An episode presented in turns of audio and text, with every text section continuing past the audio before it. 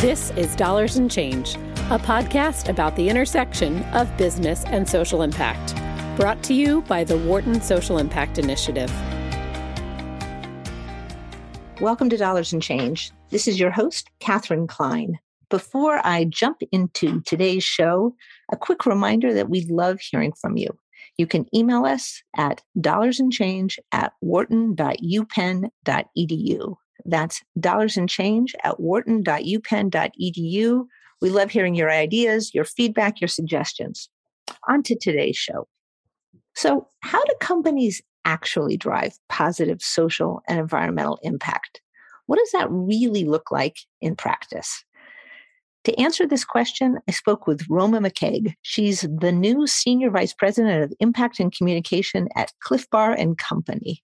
Clif Bar and Company has been at the business of impact for a long time throughout its 30 year history. In fact, that's part of the reason Roma joined this company. In this conversation, Roma talks about why she joined Clif Bar and the impact that Clif Bar is creating through its pay system, its employee ownership, its organic sourcing, its packaging, and more. And she talks about their journey to create even more impact through their actions, their commitment, and the growth of their business. Enjoy the conversation. Welcome to Dollars and Change. I'm Katherine Klein, Vice Dean for Social Impact at Wharton. This is our first uh, podcast episode for 2022, and I'm really excited to talk today with Roma McCaig. Uh, Roma joined Clif Bar and Company recently, last May, as the Senior Vice President of Impact and Communications. And in this role, she's overseeing sustainability strategy, community initiatives, corporate brand, uh, and employee communications, a big impact role, a big communications role at Clif Bar. Um, so, welcome to the program. Great to have you with me. Thanks so much, Catherine. It's great to be here great to, to, be here. I was recalling that you and I met in Rwanda. Uh, in the course I teach in Rwanda, we met five years ago. So it's wonderful to be uh, reconnected with you. And it's um, I got to say, it's been really fun as we've uh, been preparing for this interview to dig into uh, Clif Bar. So I'll just set a little bit of context and then we'll talk about why you made this move and, and what Clif Bar is doing. So I imagine many of our listeners know Clif Bar is that kind of energy bar company founded 30 years ago by Gary Erickson and Lisa Thomas. Gary Erickson sort of lots of good stories about the company founding. You know, he had gone on a 175 mile bike ride. Oh my lord! Uh, and thought I need better energy bars than I have, and and set out to create them. There's also a fantastic story about Gary. Again, the, one of the company's co-founders in 2001. So the company is about uh, at that point about 10 years old, and Quaker Oats makes a bid to buy the company for 120 million dollars. Gary is initially you know, pretty much all set to agree and then has cold feet and thinks, and, you know, his gut response is, if I sell the company, we can't pursue the purpose and the mission that I have built into this company. I don't want to maintain and walks away from $120 million. Also has to buy out his partner who had wanted to make the $120 million deal. So this is a big commitment and it's, it's been part of, um, you know the company's legacy uh, in ways that frankly i didn't really understand. So maybe that does speak to the communications role that, that you're taking on roma. So i'm going to pause there. We can say more about the company. I guess maybe i'll just say that the company remains privately held uh, family employee owned company with about 1100 employees. So let's let's leave that introduction there. You'll elaborate i'm sure. But but tell us why you made this move. You uh, you know where had you been and why did you make the move to to clif bar Sure. So, you know, just a little bit about my my journey, I guess. I had spent 20 years in roles where I was driving change through the communication seat um, in healthcare, in tech, in CPG. And after sitting at a lot of leadership tables, being the communication support person at the table, I said, you know what? I really want to be the person driving the change, leading the change, not supporting the change. So I made a pivot to strategy and operations and that is what led me to go to Wharton to get my MBA. Um, and I will say, I really fell into sustainability and social impact. Um, it wasn't something that was kind of on my radar. And it was when I was at Campbell Soup Company. Um, I had been leading procurement strategy and operations, and our chief procurement officer asked me to take on this thing called responsible sourcing. And for me, it was so fascinating because the commitments we'd made as a company around animal welfare and fair labor practices were things that me personally were very important to me, um, things that I valued. But I didn't realize along my career that this was actually something that I could make a bigger difference around. And so when I saw this opportunity in procurement, I really I put on my strategy and ops hat and I said, okay, how do we make sure we actually deliver on these commitments and we actually do make a difference? And it really meant integrating into operations, integrating into our strategic plan, our financial investments, our annual operating plan, and our processes and systems in order to um, actually get this work done. And so, with that, I went on to lead uh, to architect Campbell's first ESG strategy, environmental, social, and governance strategy, where we aligned on 14 focus areas. And then Clif found me.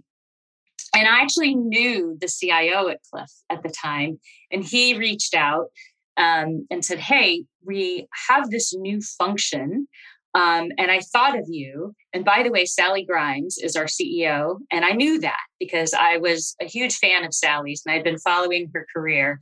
Um, and I thought, wow, it would be amazing to work someday at Clif Bar and to work for Sally. And then I got this phone call. And what was so cool about it was I could take everything I'd ever done in my career from communications to strategy development to operational efficiency and CSR and bring it all into one job. And that's what Clif offered. And I got to align that with my personal values. And I will say that today at Clif, it's the first time in my career I actually get to bring my whole self to work. It's fantastic. Which is awesome. I want to I want to um, dig into two things you said one is talking about bringing your whole self and bringing your values. It reminds me of something I sometimes say to my students and some of our undergrads and the MBAs at, at Wharton, you know, who are wondering how they're going to use their values at work and can they do this? And part of what I sometimes say is, you know, if you stay true to your values, you will find a way to live them at work. You know, they will rear their head in the very best way. And it sounds like that's been true to you, you know, that you had these values and you found a way to seize these opportunities and to make the best of them. And I, I think that's very powerful. The other thing I want to ask you about is I want to hear you tell us more about Sally Grimes. So Sally became uh, the CEO, uh, took over after the the founders who have remained on the board, but she took over, stepped in in, in the summer of 2020 not a great time to take over any organization. Always in a challenge middle, they, in, the middle of a pandemic. in the middle of a pandemic. yes, you know, come join, you know, stay home and lead our company, um, right? And you know, I'm curious what it was like to you know to join a new team and to join a new CEO. I've actually been doing some research on leadership succession, and it's an it's a real opportunity, I think, and a challenge to be a new leader. And i'd love to hear you know what you have experienced being part of a new leadership team. Yeah well one thing i would say is sally is masterful at pulling together a team really identifying people who can work together who can align easily. I mean, because I, I think that half of our leadership team or more are new to clif you know, some are people that Sally knew from past lives and some are not. I am not someone she knew from a past life. And yet she was able to bring together a group of leaders who quickly formed a high performing team. Um, you know, and um, and we're extremely effective. Um, we just had a board meeting today and you know we came out of it with the results of it and it was just a bunch of high-fiving and kudos to each other and just a lot of support and encouragement. And and i would say it's been that way since i joined the company. Um, sally is um, extremely decisive. She's very clear she's very decisive but she also leads with empathy and she's extremely kind. And so and with that she just you know kind of just just emits that in a room. Like it just comes through and she hires people who are also that way. And so we're all more than just about delivering the numbers. And that's where you know our five aspirations business model really comes into play too is you have a leadership team that are all aligned with leading a company for more than just one objective which is a financial bottom line it's about you know creating um, positive impact on society and doing that creates this virtual cycle of productive growth.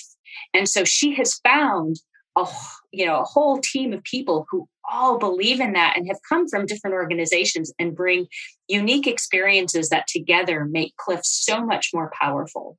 So describe what these five aspirations are and then let's let's dig into what they actually mean beyond the rhetoric, beyond the yeah, you know, yeah, absolutely. Um, I mean, our, you know, like I said, our five aspirations, they're a big reason why I'm at Clif Bar. It makes me feel good to come to work every day, um, knowing that we're thinking about more than just a financial bottom line when we define success. So start with our 2030 strategy, which is our, we call our growth game plan.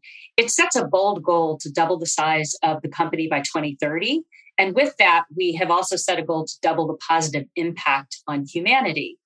And we know we can do this because of our five aspirations business model. It's powerful because we manage our performance against five bottom lines, and those bottom lines being sustaining our business, sustaining our brands, sustaining our people, sustaining our planet, and sustaining our communities. And we've actually written these into our articles of incorporation. So, at its best, Clif's five aspiration model produces this virtual cycle, as I mentioned, where productive growth allows us to deliver positive impact, and positive impact allows us to continue delivering productive growth. And it means that if we fall short on any aspiration, we're breaking that cycle for all of our aspirations. So, we have made a public commitment to cut our carbon emissions in half by 2030. And we have plans for reducing our emissions within our own operations. We know we can do that, but we also can't achieve this goal without our ingredient suppliers also doing the same. And so we've we've got momentum because we've been in climate action conversations with almost all of our key vendors for the past 10 years with things like a program we call 50 50 by 2020 around renewable energy. And in that program, we asked our vendors to use at least 50% renewable energy to process the ingredients that we buy from them. And to help them do this, we've made consulting services available to them at no charge, mm. um, which they've taken advantage of. And then in some cases, have even gotten to 100% renewable energy when it comes to the ingredients that they process for us. So, what that helps us do is then achieve our scope three emissions target that we've set because they're now using more renewable energy to generate the ingredients that they provide us with. That's one example. I was also really interested to read about you know the extent to which you're sourcing um, organic ingredients, the benefits of that, and I will say also funding as a faculty member, I'm noticing this. You know, you're funding or um, faculty research and and uh, faculty positions in you know organic food science uh, yeah. at, at several universities. Yeah, we are the largest supporter, I guess, of organic research in the country. We've made endowments to several universities around organic research, um, University of California um, system being one of those where we've helped them create their um, their um, Institute for Organic Research. This year, we've committed to also making an endowment to an HBCU focused on agricultural research as well. And um, and this is important to us because we've been organic for so many years, and we think that organic uh, agriculture is so much more beneficial to the planet in terms of the growing practices and the positive impacts both on climate and human health. And so we have to date, we've procured, I think, over a billion pounds of organic ingredients, and it makes up over 80% of the um, ingredients that go into our products. Yeah, it's a it's a great example, and it's you know it's helpful for me. I'm not an expert in this area, but to kind of understand the links from you know organic farming to farm workers, and I know the company has also you know been eh, been generous in in philanthropy to farm workers, and this is a place where when we talk about environmental justice, right, like oh, this is an example. This is, you know, farm workers dealing, uh, you know, working in fields that are or are not chemically treated makes real difference for people's health. What about people? This is also part of your, you know, one of your aspirations. Yeah, there's a lot I can say around people because we can't accomplish our other aspirations without people who are motivated and thriving.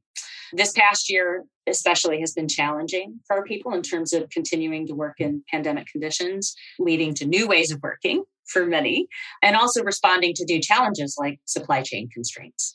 So, as a company, our people aspiration, especially our commitment to keep our people safe, has been our top priority. And it could be about decisions around like travel, phasing return to office policies, how many lines to run at a bakery in the midst of large numbers of vacancies and absences, or just recognizing hard work.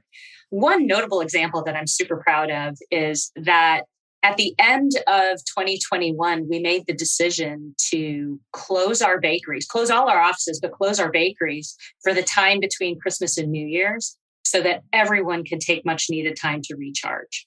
For sure, most companies in our same supply situation mm-hmm, would mm-hmm. not do that. Knowing we may sacrifice making some bars that we need, we put our people first and gave them that much deserved reward and rest so that they could come back to 22 refreshed and ready to go. I'd say the another example is around living wage. Mm-hmm, mm-hmm. Our bakeries that we own have been in operation since 2016, and since 2016 we've been paying a living wage.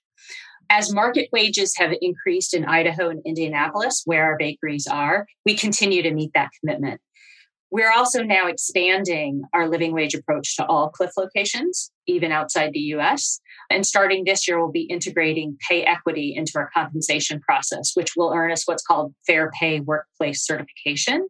And this gives Clif the distinction of being a leader in ensuring equal pay for equal work throughout the company. Can you say more about what that pay equity what pay equity means in this context and what the what you're moving towards what the, what the goal is here yeah so a lot of companies will set a goal around living wage and living wage is different from from minimum wage as yeah. we know right there's a big difference there and to be clear living wage is substantially more often than a than the minimum wage yeah. it could be doubled yeah what living wage does though is it sets a floor Mm-hmm. And it says that anyone working in this geographic location should be making at least this much based on what they're trying to support, be it two working adults, family of four, that kind of thing in that particular metropolitan area.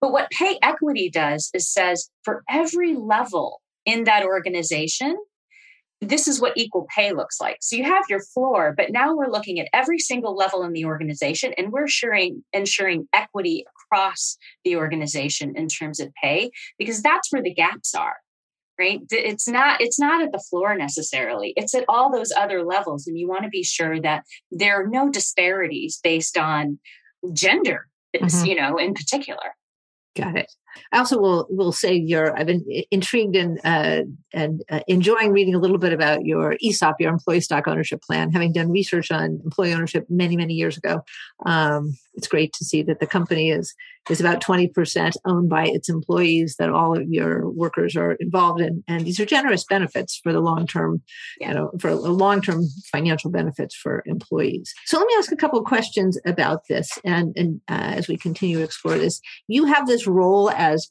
Senior Vice President of Impact and Communications. Mm-hmm. So I've said I'm impressed by the company, and I am from what I'm what I've read and understand.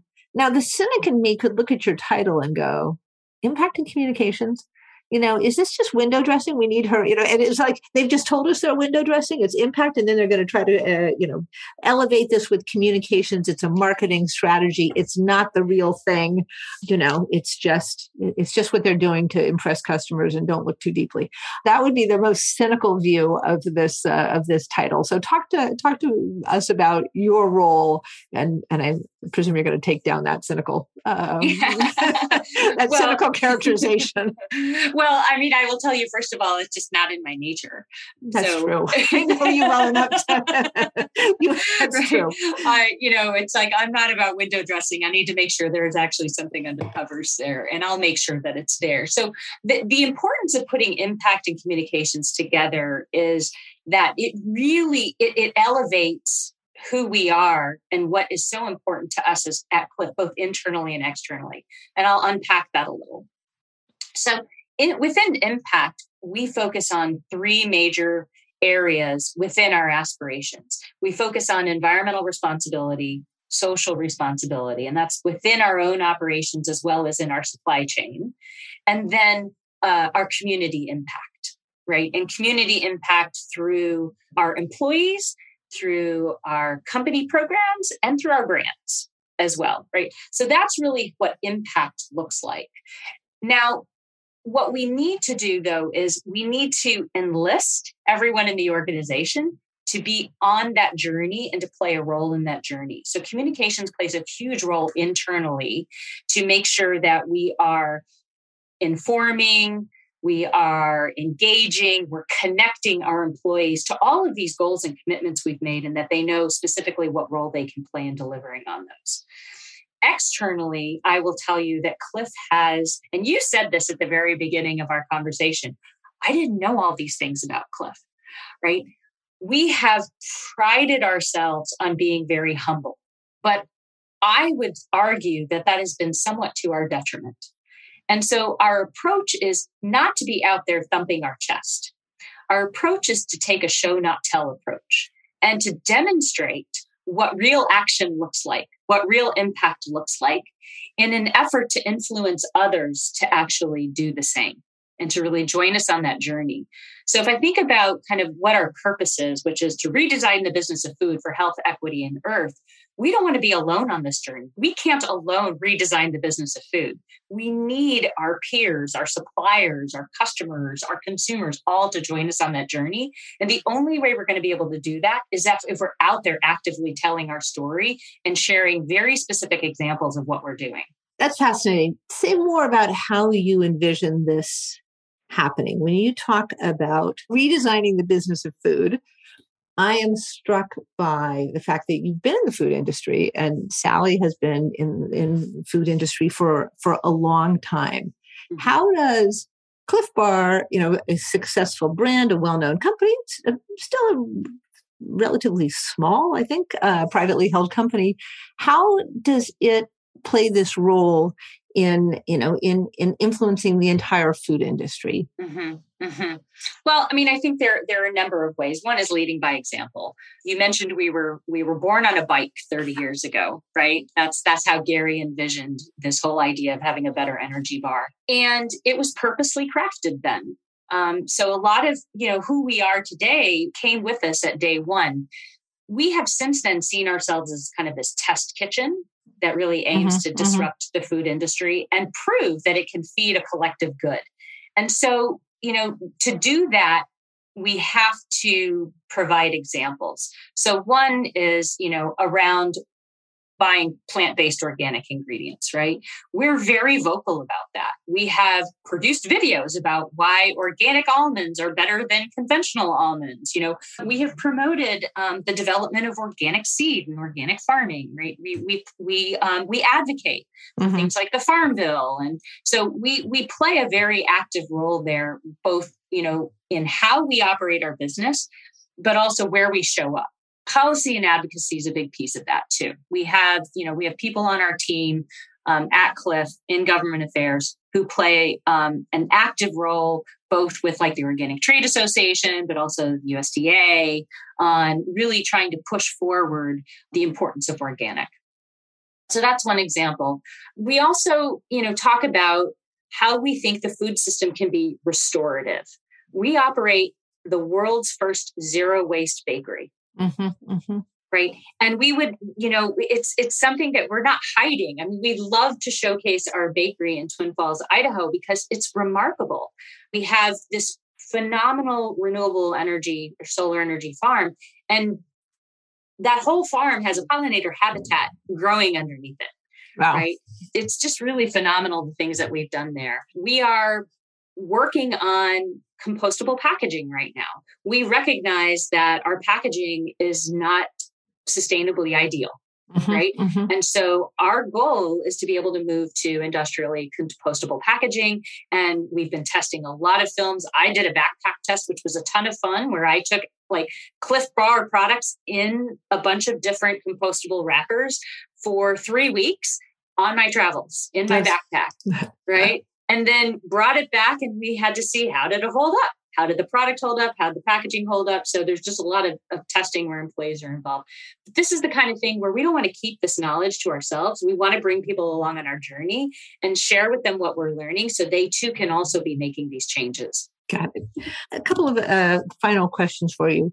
One you talk about the virtuous cycle uh, of what you're trying to achieve, doubling the size of the company, doubling the impact I'm, I'm curious you know, on, on one hand, we have a lot of rhetoric and stories that support that. On the other hand, there's plenty of evidence that uh, that impact and, and profit don't go hand in hand. That you know that that achieving serious impact, um, at least in some industries, you know, doesn't always bring you the the profits that we would we would would hope for. So I'm just curious if you can describe how you see the virtuous cycle happening and and you know are there instances where you, where it gets sticky where it gets you know where there is friction where it doesn't work? Yeah yeah. I mean the fact that we have five aspirations and we use them for decision making it it there's natural conflict built into that right? Because you can't check every aspiration box in every decision. Um, and we have to think about okay are we going to prioritize one or over another? But it's going to be an aligned decision that we as a leadership team have made it's one of those things that we use to hold ourselves accountable but we also say well what's the trade-off? What are we giving up to do this? In some cases organic being a great example of that we're selling a product that you know that costs more to make right? And we can and we're competing with products that aren't using organic ingredients at the same price point. But that's a choice we've made. Got it and then an, another question for you ESG. We hear a lot of conversation about ESG, environmental, social, and governance standards. Do you think of of what you're doing and what Clif is doing as ESG? Do you think of the company as a model of ESG success? Do you think of it as something that's different? I mean, we run into all these definitional issues here about what the what the heck do all these terms mean. But I'm curious how you think about ESG and how you think about Clif yeah vis-a-vis yeah. ESG standards? You know, I, I, used to have this slide that I would share with leadership that said sustainability equals ESG. It's like it's it's the new term, right? Uh-huh. yeah. to, to talk about the same stuff, essentially. The w- the way I think about ESG is, you know, this is about ensuring that you are running your business, making good business choices, and you're thinking about all the different risks associated with your business, and you're building those into your management model.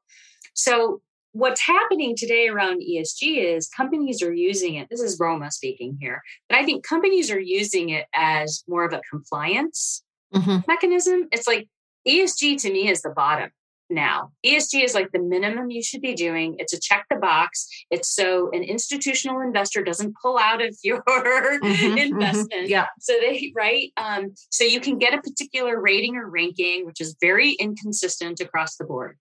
But what ESG isn't doing is measuring positive performance. Right. So I see ESG is about doing no harm. Mm-hmm. And I think what Clif is doing is about doing good. Got it. So, last question for you.